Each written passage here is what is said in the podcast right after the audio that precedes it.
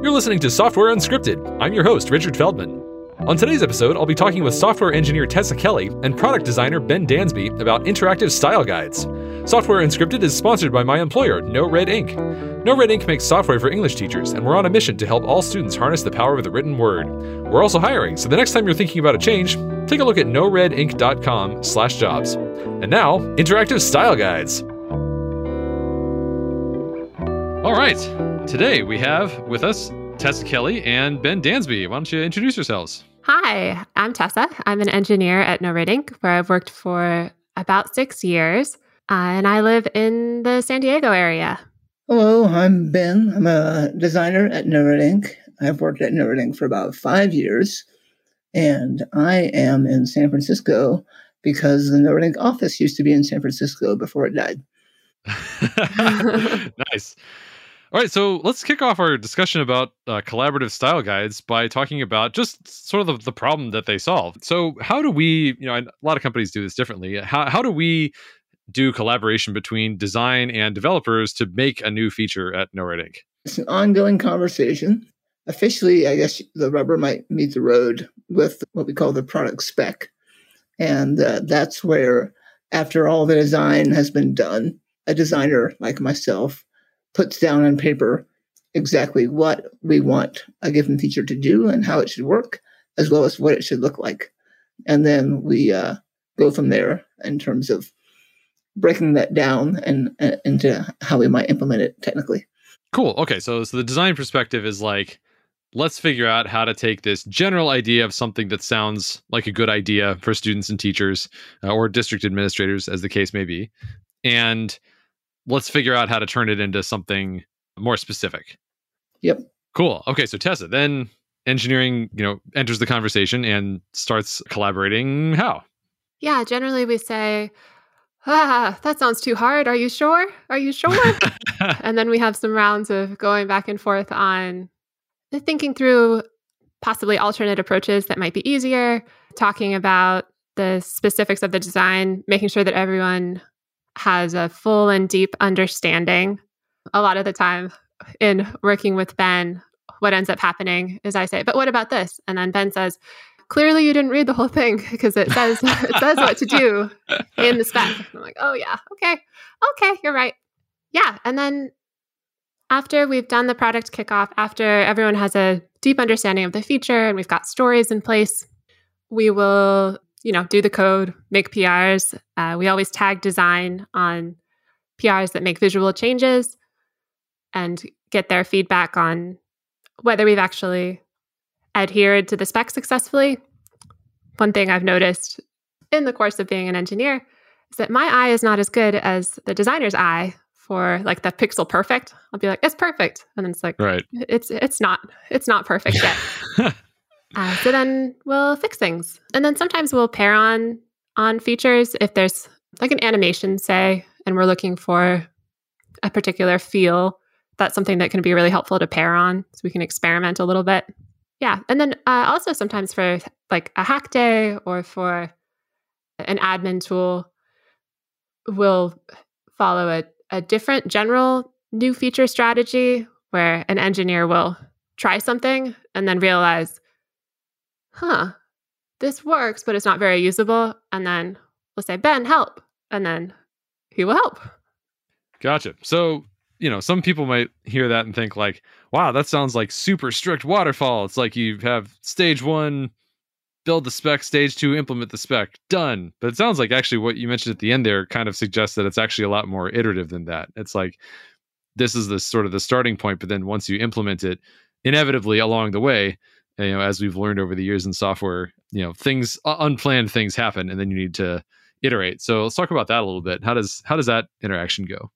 Well i mean things come up all the time. It's definitely not like throwing a, a 90 page manual over the wall and and uh, then getting back a then getting back a, a, feature six months later. Like like pr or like uh like pr like tessa said just like looking at prs we can make adjustments on the fly if we notice something amiss. And it's not just about pixel perfect. Sometimes I don't think I think pixel perfect is is uh, is not a goal that you can ever achieve, and it's not really a worthy goal because you know websites and browsers and and everything is very is variable, and and, and, uh, and so you're never going to get it perfect. But the point is just to make it. If it can look nice without looking exactly like what was in the mockups, that's fine. Yeah, like uh, an engineer might implement a feature notice along the way that, hey, actually, when I do it this way, it leads to this usability problem that you didn't anticipate while you're designing because you're designing in the abstract and I'm actually building it. And so we will come up with a, a fix for that. Or an engineer might notice or might realize that if we implement it this this way, it's a lot easier and, and the code is more maintainable. Is it is it worse? Is it worse UX wise in the way you originally uh, designed it, Ben, or could we do it this way? And we'll have a conversation about that. It's not a linear path towards a fixed point. Okay, cool. So, all right. So, with that context in mind, let's talk about style guides. So, what is the problem that style guides solve in this sort of situation? I mean, we it sounds like we've we got a system. You know, it works out uh, pretty straightforwardly. You got an initial sort of planning stage. You know, the initial design start implementing it. There's bumps in the road, collaborate to figure out how to, you know, work around those bumps and balance all the trade-offs. Why have a style guide at all? Like why why do we have one? I think one of the biggest benefits from my perspective is that it gives us a clear shared language between Eng, design, product, everybody else at the company around what components are available, what colors are available. It's really helpful when looking at a spec uh, to be able to say clearly this should be gray 45 say. It's just really straightforward. I love gray 45 that's, that's one of my favorite grays. You know it, it's it's not my favorite color in the style guide but okay so okay so there's there's a sort of a, a shared language for things like colors and like different components and stuff like that so it seems like the you know the amount of time it would take us to put together a whole style guide. Couldn't we have just put together a little uh, paper doc or even just like a just a list of like here's the colors, here's what they refer to, and here's a this is a drop down. You know, y'all know what that is. Why why go to all the work of making an entire style guide? Or actually, maybe we should you know for for those listening talk about like what what's actually in the style guide. Like what is different from a, a style guide versus just like a you know like a markdown file saying by the way, that these are the colors we use.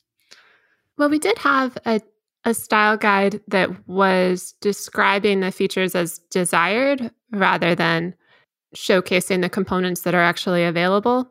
And that was really helpful as well. And that also helped lead to a shared vocabulary. I don't know, Ben, if you want to speak more to the Zeppelin style guide.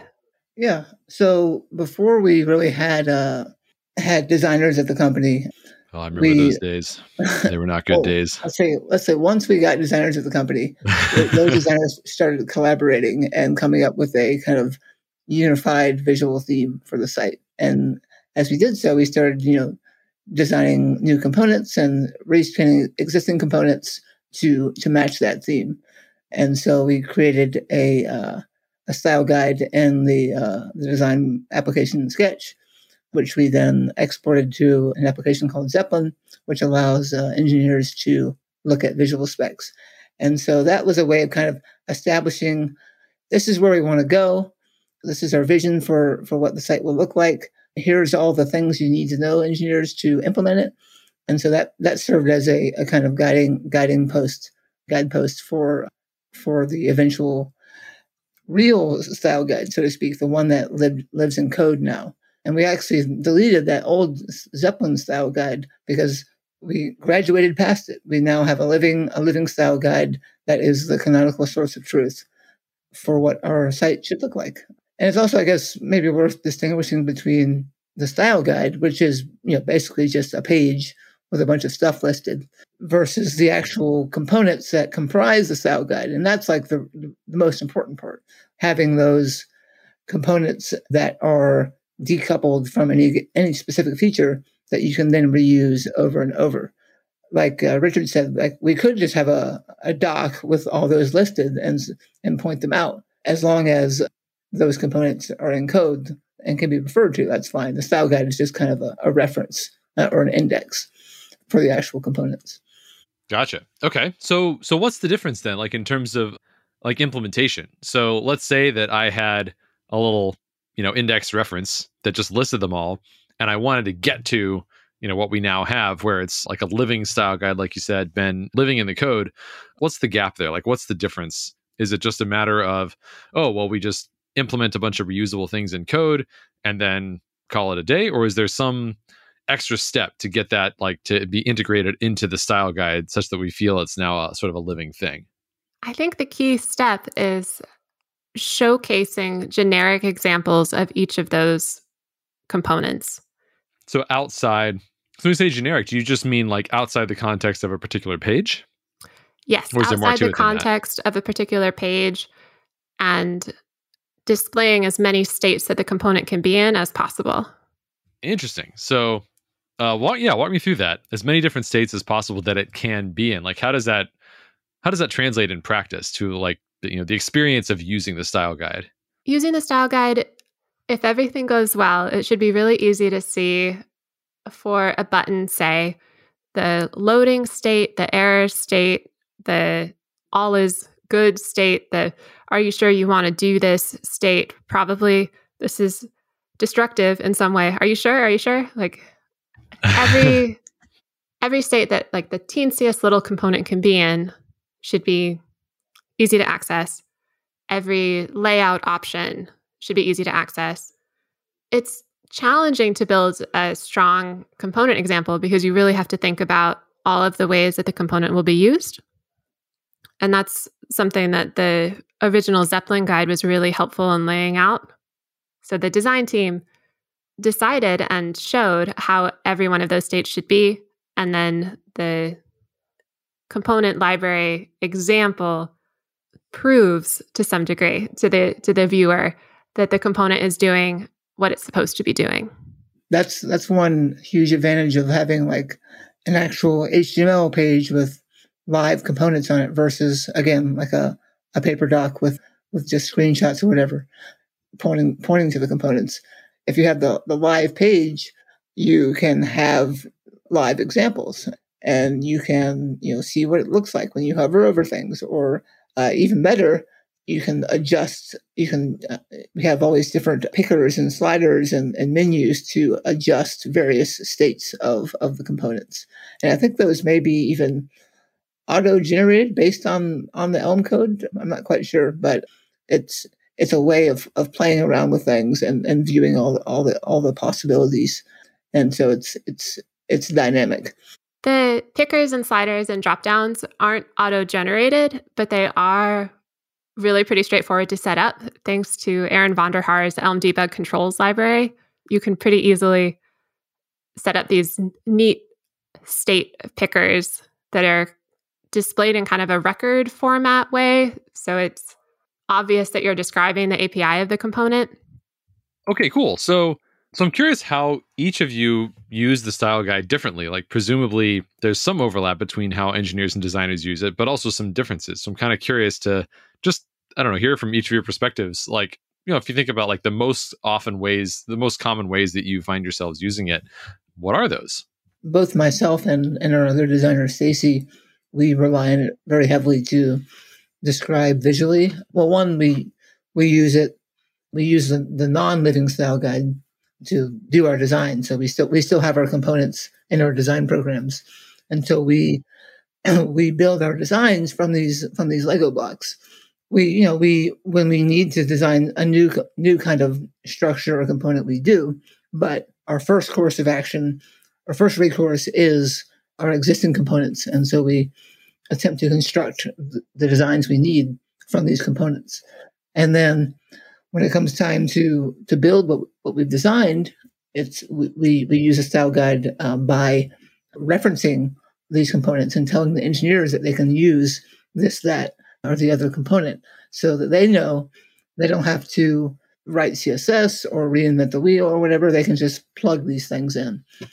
After designers, after Bennett or Stacy have said this is the component that should be used here, um, the style guide is one of the places that I would go to understand the API, to understand how to use the component. I'd use the Elm package website as well. to to see the the type annotations and the, read the docs. But to really see the component in action, the style guide is a great place to go. So if the designer says, use this button, I might still want to play with the layout options on the style guide and see do I want an exact width? Do I want to fill the container? How do I want this button to to act in practice? I would reference the style guide to deepen my understanding on that.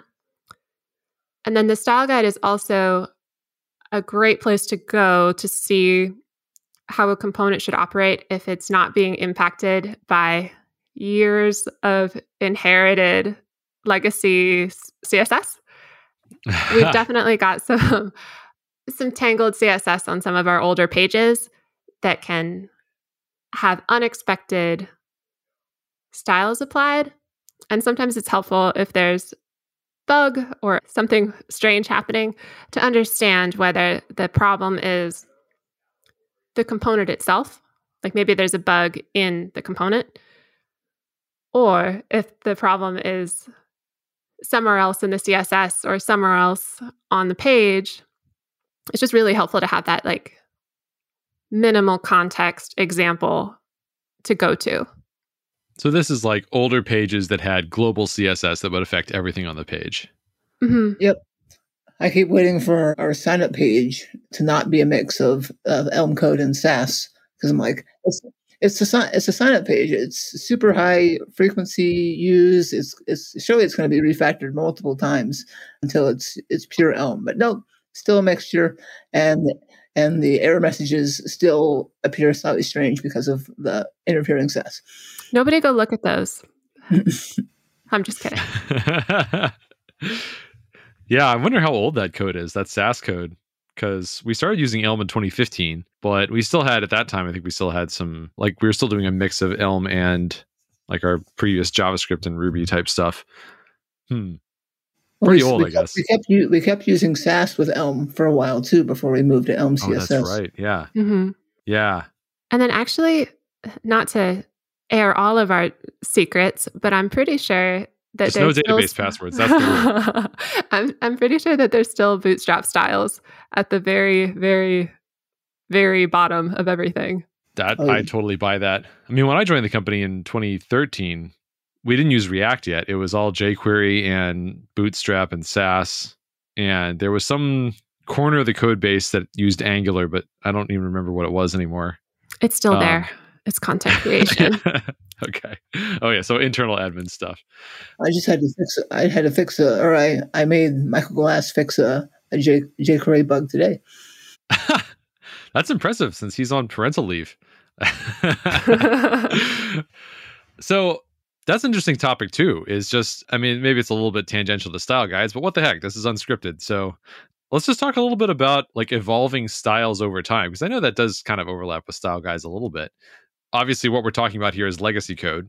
Legacy CSS has the particularly unfortunate side effect, pun retroactively intended, of often being done in sort of a global way where you have these styles that are affecting everything on the page, even things that you would ideally prefer to be sort of isolated and modular, like in a style guide.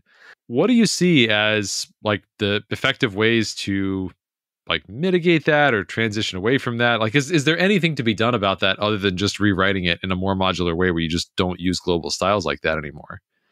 Maybe there isn't. Namespaces? Namespaces. Can you elaborate? Uh, just you know, be be super specific about. You can you can refactor old Sass by just being more specific. Oh, like with the selectors? Yeah, yeah, mm, yeah. Good point. Although, of course, then there's always a risk of a regression, right? If something was accidentally depending on the less specific version. Yep. yep.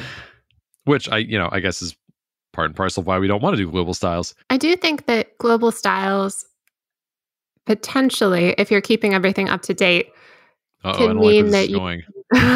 well, it, if you keep everything up to date and have a consistent look and feel from the start and shared components that you maintain from the start, I think that having the global styles can mean that you can refresh your your brand's look and feel more more seamlessly. Like if all of a sudden you want all of the button colors to be slightly different, with a global style, you can make that happen.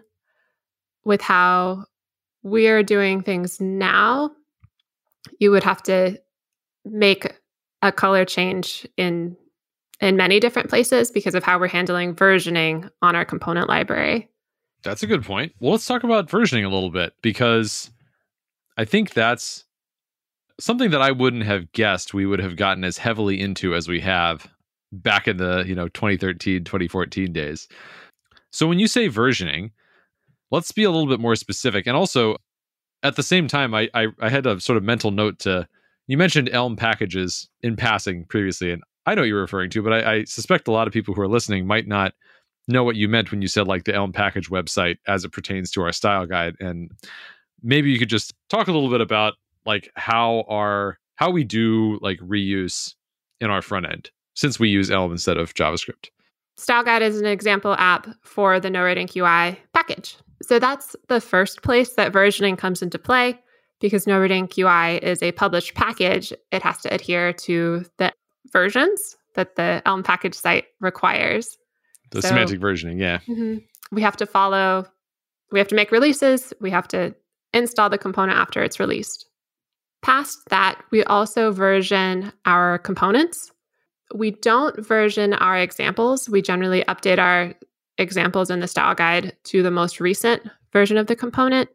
And there's some there's some trade-offs there, but the central idea is that like if we have a button component, we might have NRI UI button V1, and then we might have another NRI UI button V2 module.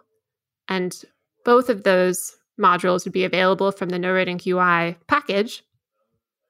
Based on the numbers, we want our No developers to use NRI UI button V2 and to move off of NRI UI button V1.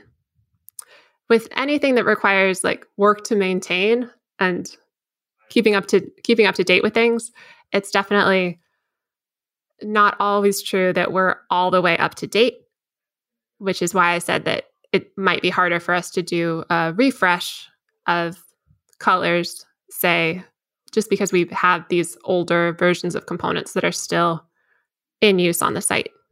So, why do we do that to ourselves? Why don't we just, if I were in charge of everything, I would simply always use the latest version of everything. Why why ever have V1 V2 coexisting in the same code base? Why don't we just force everyone to upgrade to V2 as soon as V2 comes out? I think that if we forced everyone to upgrade to the newest version, it would make updates to No Red Ink UI pretty impossible. And you might end up blocked on getting a small fix or improvement into the code base because you have to update 20 uses of the modal component after the API has changed. If you require everyone to upgrade immediately to the latest version, you're forcing work on other teams at the company, and you're also requiring that all that work go out at once. You can't do it one small step at a time. If I have NRI UI modal v1 and NRI UI modal v2, it might take me a couple of weeks to get everything up to date. It might take me some time to migrate from modal v1 to modal v2, but I don't end up with like a giant monster PR that is trying to do all those 20 uses. I've got one PR for the first use, another PR for the second use, and I can go carefully and slowly and making safe changes. So essentially, why don't we just do it the other way? Risk aversion. or maybe risk mitigation. Yeah, and like wanting to do things more incrementally. So Ben, I'm really curious to hear the sort of design perspective on this. Like, how do you feel about the versioning system? Is that like, you know, in your ideal world, is that how we would do things? Or is there, I don't know, some way we could improve on that that would make things nicer from the design perspective? Or what do you think? Well, I mean, ideally, yeah, there would not be, or there would not be versions, or or if there was a new version, it would all use uh, everything would use the new version immediately. I guess it, I don't know anything about API design or whatever, but if there was a change a change in, in the API for let's say the modal, ideally it would be backwards compatible, and so you could just instantly update the existing modals, and so you wouldn't have to worry about keeping keeping the old components around. One thing we do on the, for some of our well, it's hard to extract some of this because we have we actually have two style guides, one which is in our, our monolith and the other which is in the public repo. I think what, this is what we do. For our inputs, like uh, text inputs, I think we have a set of styles that is Im- that is independent of our actual any any given input. So you know, there's there's text inputs, there's password inputs, we have date inputs, we have autocomplete inputs, and all those share the same styles. And I'm not sure how that's implemented, but the same styles show up both in the monolith and in the and in NoRedInk UI. So that's really nice because even if we you know if we want to if we want to globally change these the the input styles, we can do that. And we don't have to worry about multiple versions or, or whatever. And so at least on the style, like it would be nice. Let's say if we updated the modal component to V2, then at least it would be nice if the styles were independent of that API change or whatever. Of course, styles are everything. Like if if we update upgrade the, the modal to you know be more accessible, adding better keyboard support, then it would be nice if every modal got that as well. But styles are at least at least one thing maybe that you could extract and and not have dependent on on the versions. I think that our API design has improved. Uh, possibly not, possibly excluding modal, but I think our API design in general has improved for reusable components so that they are more likely to be backwards compatible. Our earliest versions of the button component, they tended to take a record configuration or multiple records of configuration, which meant that any additional state, any additional look or feel would mean updating every single button on the site. And as you can imagine, we have a lot of buttons. And our, our newer versions of the button component of many of our components take a list of attributes instead.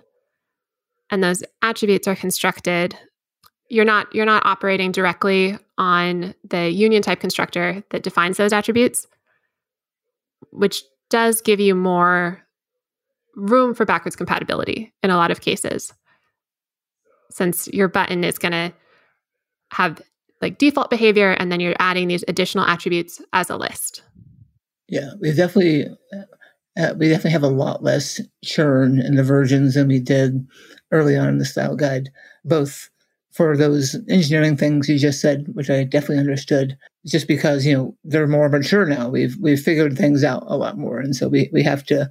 There's there's less to to to change. They're more stable. Okay, so here's a question, Tessa. Earlier, you you gave the example of let's say that we wanted to make a color change across the whole site, uh, like some some big theme thing. We've decided like the NoRedInk blue that we're using, we want to make it a different blue in the global css styles world you make that change in one place and it's instantly updated everywhere but you mentioned that like w- since we have things versioned like this it might not happen everywhere but it occurs to me that i mean we could like we have these things in different modules but they could all you know import a common sort of global styles module that has like no red ink blue is this and if we change it in one place it gets changed everywhere. Or you know we want to swap out gray 45 which as we all know is the most majestic shade of gray and we we want to change it to you know gray 47 or something.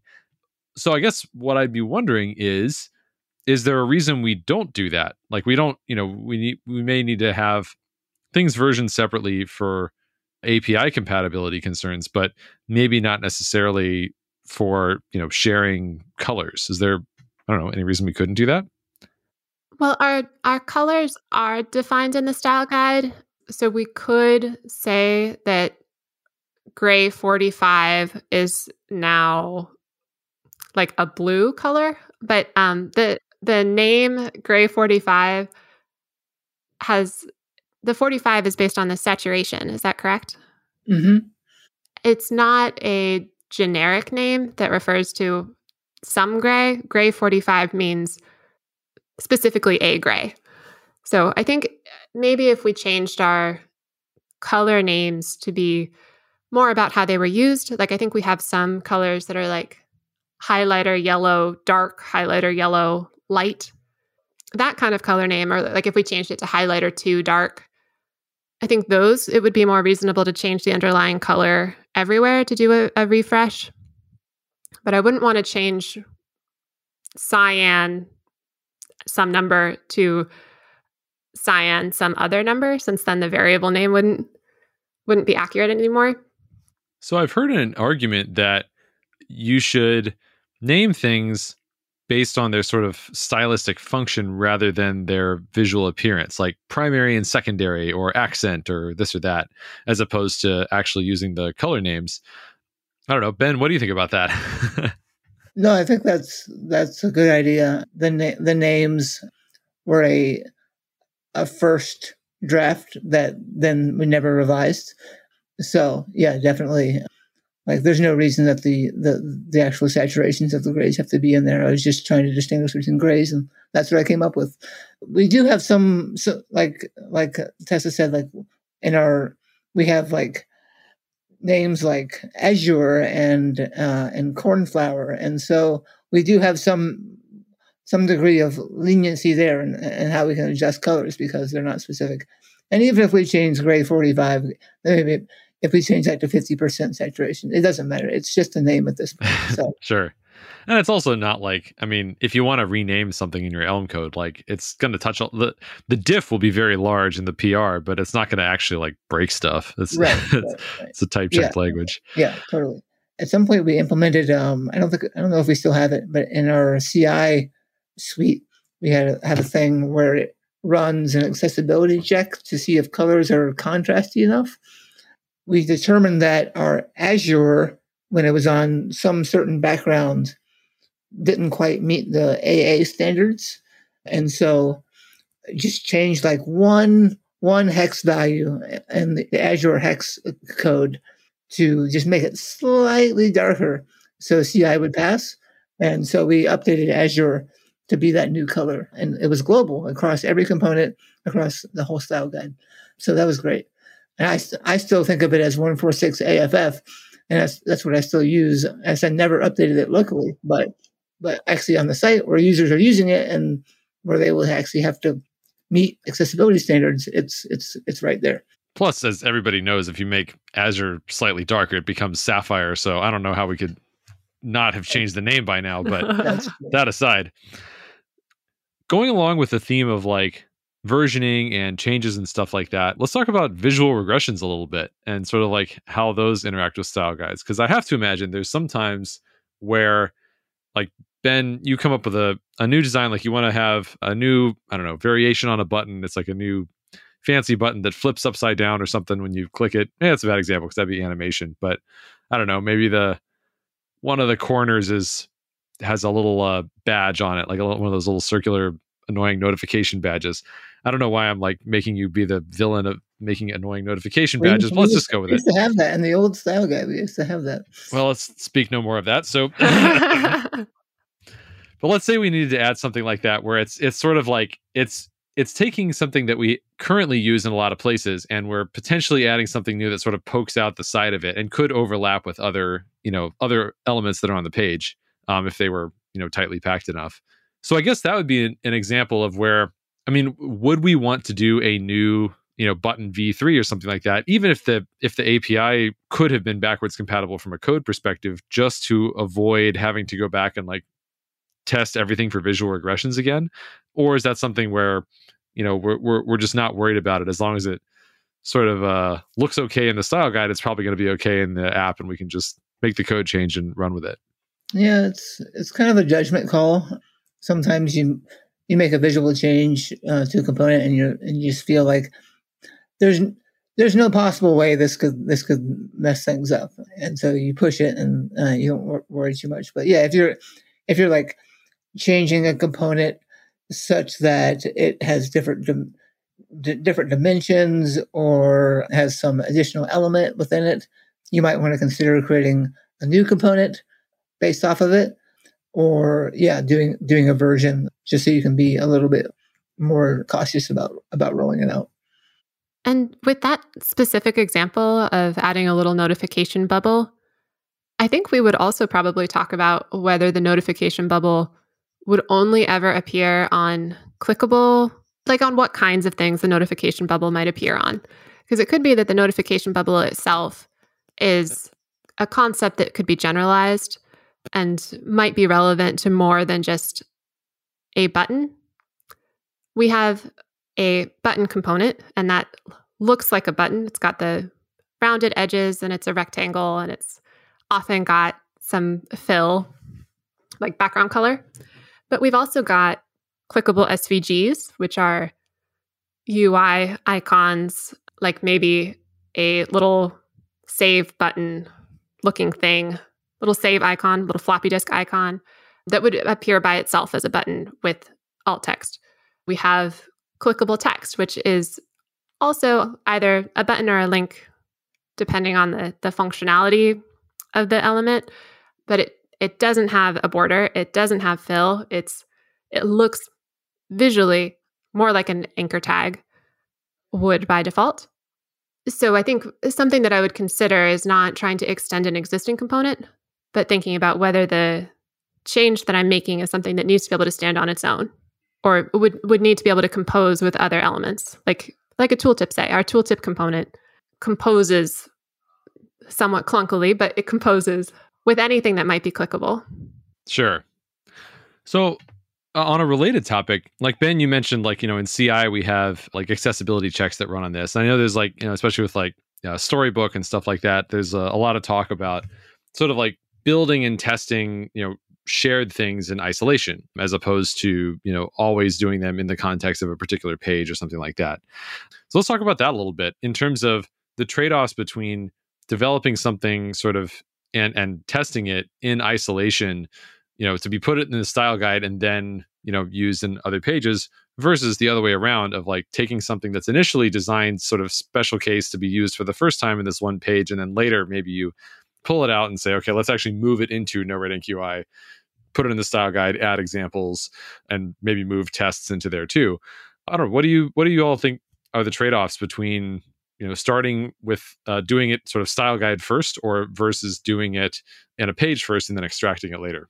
Yeah, we uh, we actually had kind of a, a related discussion uh, in a meeting Tessa and I did a few minutes ago about the trade off of designing for designing and, and coding for the future versus just doing the here and the here and now.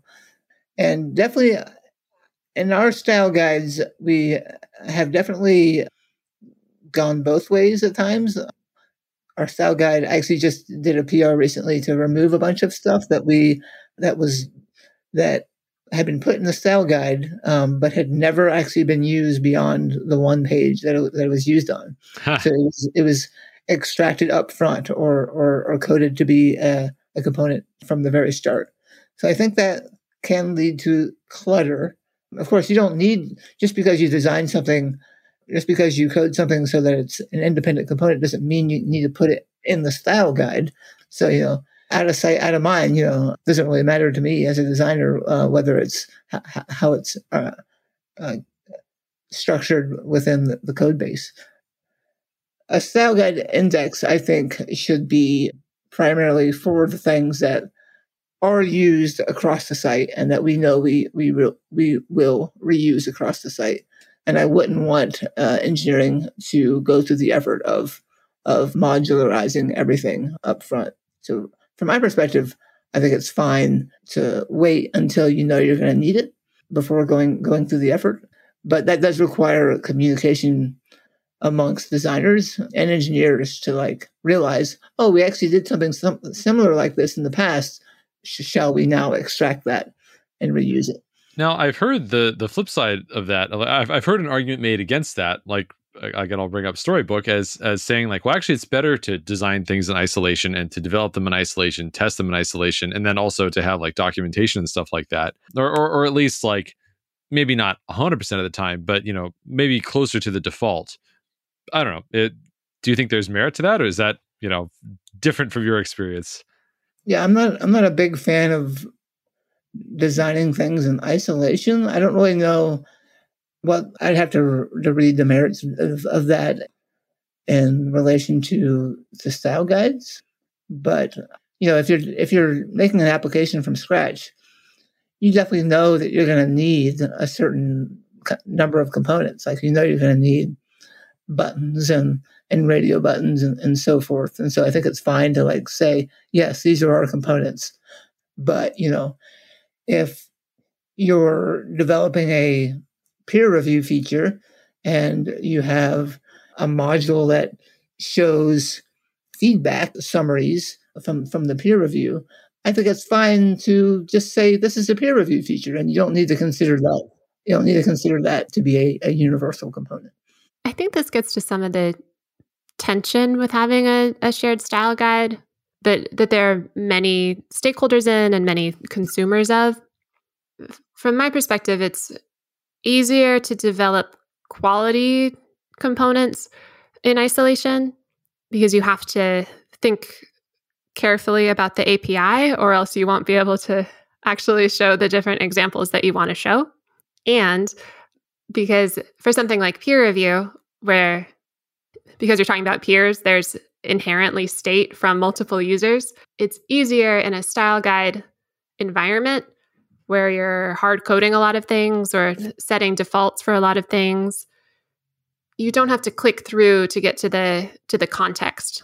Like the the context free nature of the style guide can be really helpful especially when there's complicated state so I, I do see a lot of value in developing the components in isolation some of the time even if they're not actually intended for reuse but then that does lead to clutter and it's like why is this here? This isn't reused. Why did nobody cares about this component anymore. Nobody's touching it. But then it will be useful as soon as somebody wants to change it. Mm-hmm. gotcha. So maybe maybe we need three style guides have you thought about four though i really like the the balance four, of four like four? Four is better. That's just math. Yeah. So okay so so let's talk about some things we would sort of change about our current system if we could. Like if we just had a magic wand and we could just be like bah! Now now this is different about how we do style guides or what are some things we would we would like to change like ways we could potentially improve what we've already got? We have a tool in the style guide that helps you to preview the no red ink ui package if it were published in our monolith code base the tooling doesn't work particularly consistently since it's messing with elm packages that are installed and we've got kind of a complicated build system with some caching. I would love to have a, a tooling that's really consistent and excellent for doing a test install of an unpublished package. Okay. So kind of a yeah, a little bit of like inside baseball there, I guess, but I, I, I take your point. Well, I think it would be useful for for other people as well. I don't think it's only for No Red Ink UI. I think if you have a package that you're thinking about publishing and you have an app that uses that other package, it's nice to be able to to run a test without needing to maintain all of your examples within the published package. Because probably if you've made something, you've made it for a purpose and the example code that's useful for other potential users of that code is probably intentionally simple and you might still want to test your fancy pants package in a more full-fledged context. That's fair. I would like our uh, components in NoRedInk UI to be merged back into our monolith so that we have one consolidated list of components, both just for convenience and, and comprehensiveness sake, and also so that when we update our components, we don't have to then merge in uh, NoRedInk UI into the monolith to get those to get those updates. So that's like my number one pet peeve about about our style guide system. So sort of the, the legacy legacy code that hasn't been merged into the preferred way of doing things. No, it's it's not. the legacy is is a, is my preferred way of doing things. we we created NoRedInk UI because we thought we were going to reuse components across multiple applications, but that didn't pan out. But then we just kept NoRedInk UI and kept adding stuff to it. But then we also were adding stuff to the original style guide as well. because we didn't we didn't fully extract everything into Neural UI. So I just want a unification, and I would def- I would err towards unification on the monolith side, so that way we don't have to do Neural UI updates, version version bumps or whatever. So that'd be great. And then this is this maybe is is a, is a project I need to need to do myself to get other people excited about it. But you know, our and I've I've done a few tweaks here and there, but our style guide just generally isn't very stylish. it's not it's not that fun to look at. It doesn't really portray our our brand and our components in the, best light. That doesn't um, pop. So, Is that am I doing that right? Exactly. Okay. So yeah, a bit more pizzazz, a bit more pop would be nice. it'd, be, it'd be just be fun to come to the style guide and be like, yeah, this is this is a place to be. Nice. Tessa, what do you think about the NoRed UI, like ha- having it as a separate package versus having it sort of all internal and uh, private and not like published as an Elm package? I like that it's public.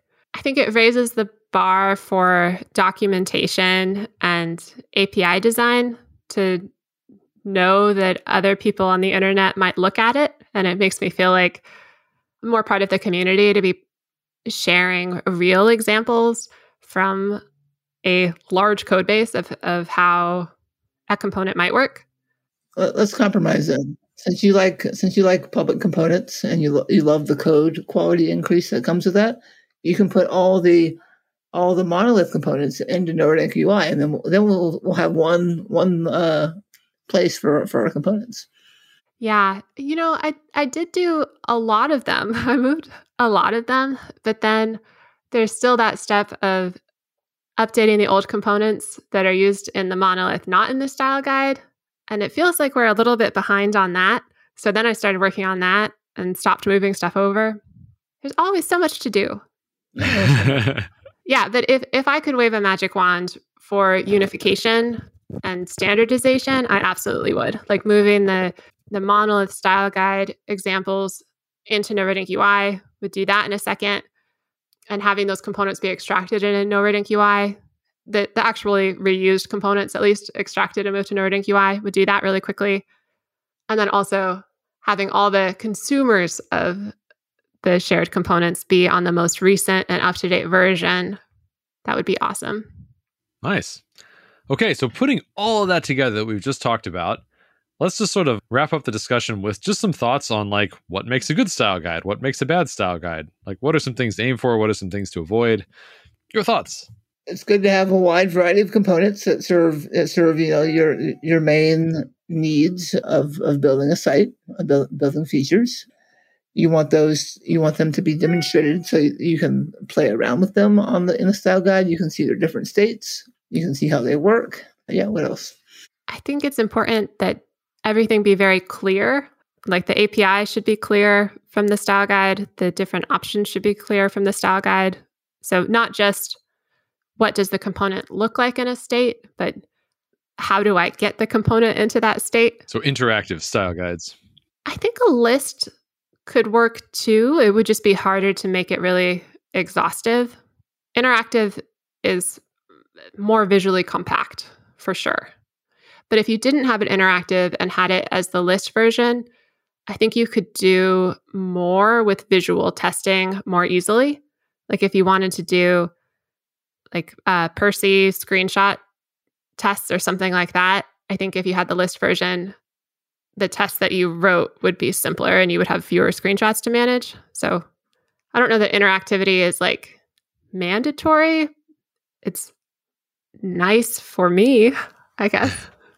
Real quick, what what's Percy? Uh, it's a testing tool that takes a screenshot of your application in a particular state and then compares it to previously taken screenshots and then does visual diffing and tells you if there's a change. Helpful for catching visual regressions before they go out. Yeah, and I think it's I think it's nice to have shared styles as much as you can, but one thing I like about our style guide, our Elm style guide, is that though it could though it could do more uh, sharing of styles between various things, it also doesn't entangle things so much that you can like end up having regressions across across multiple components or across the site. Like our old our old Sass styles, there's like includes within includes within includes within includes. Like you you can it's just you can just open up six different Sass styles trying to find the original source of of where these styles came from. And so you can just like totally blow up your your styles by by making one change. So I like I like that shared styles are good, but modularity is also good. So striking a balance between those those things. Awesome. All right, let's uh let's wrap up with some picks real quick. I'll uh, I'll I'll kick it off. So today's pick is pretty narrow in the sense that it's for people who are learning guitar or like want to guitar better. So I, I sort of picked up guitar after many years of not doing anything with it over the pandemic and got really into it. TroyGrady.com is this guy who takes this really interesting, kind of scientific a- approach to learning how to do different picking styles. So basically, the setup he's got is he mounts a high speed camera, or now he's got something where you can put a smartphone on on the neck of the guitar, so you can take high speed video of your picking motion and he basically went to like lots of different famous guitarists who are really really good at picking like really fast or different styles and stuff and just recorded all this high speed video so you can watch in sort of slow motion and see exactly what they're doing when they hit the strings. And he's got these really cool tutorials that sort of, sort of like break down like how these things are these different techniques make certain like playing certain things possible that seem like totally unapproachable if you're trying to do them the obvious way but if you do these kind of counterintuitive techniques that these people have developed that certain things uh, become possible and, and in some cases even easy. Really, really cool. Highly recommended if you're interested in guitar or I guess like stringed instruments that use a plectrum in general. So that's uh, that's my one pick for this week. My pick is a podcast called the History of English Podcast. Nice. It's it's about the history of English, and if you like history or English or languages in general or etymology, it's just a fascinating tour through the ages. And I always enjoy history that tells that tells a story of how things came to be, of, of how of why things are the way they are. And so throughout every episode you you you hear things the podcaster reveals like, oh, so that's why we say that, or that's where that came from. And so it's just it's just continually uh illuminating like oh wow I, I, I never thought about like the fact that i say that but it goes all the way back to the romans. How fascinating. So i recommend the history of english podcast for my pick. Nice. Do they get into bob's your uncle? I've always wondered where that one came from. You know i i'm i'm on episode 40 of 140 so um it could come okay. up. well yeah we'll circle back about that later. All right tessa I guess this is more of a recommendation than a pick, but I really recommend I really recommend propagating plants in water. I mean, not every plant, since that wouldn't work for every plant, but it's so fun to see roots develop, and it just increases my appreciation, at least for life. I guess for my girlfriend puts puts random clippings into into wine glasses and it's just like whoa look at it go. Exactly. It's like man what an amazing world we live in. Look at these I've things never go. heard of this. I'll have to I have to look up look it up. That sounds really cool. Awesome. All right. That'll wrap it up for this week. Tessa ben thank you so much for coming on and talking all about style guides. This is really cool. Thanks for having me. Thank you. Bye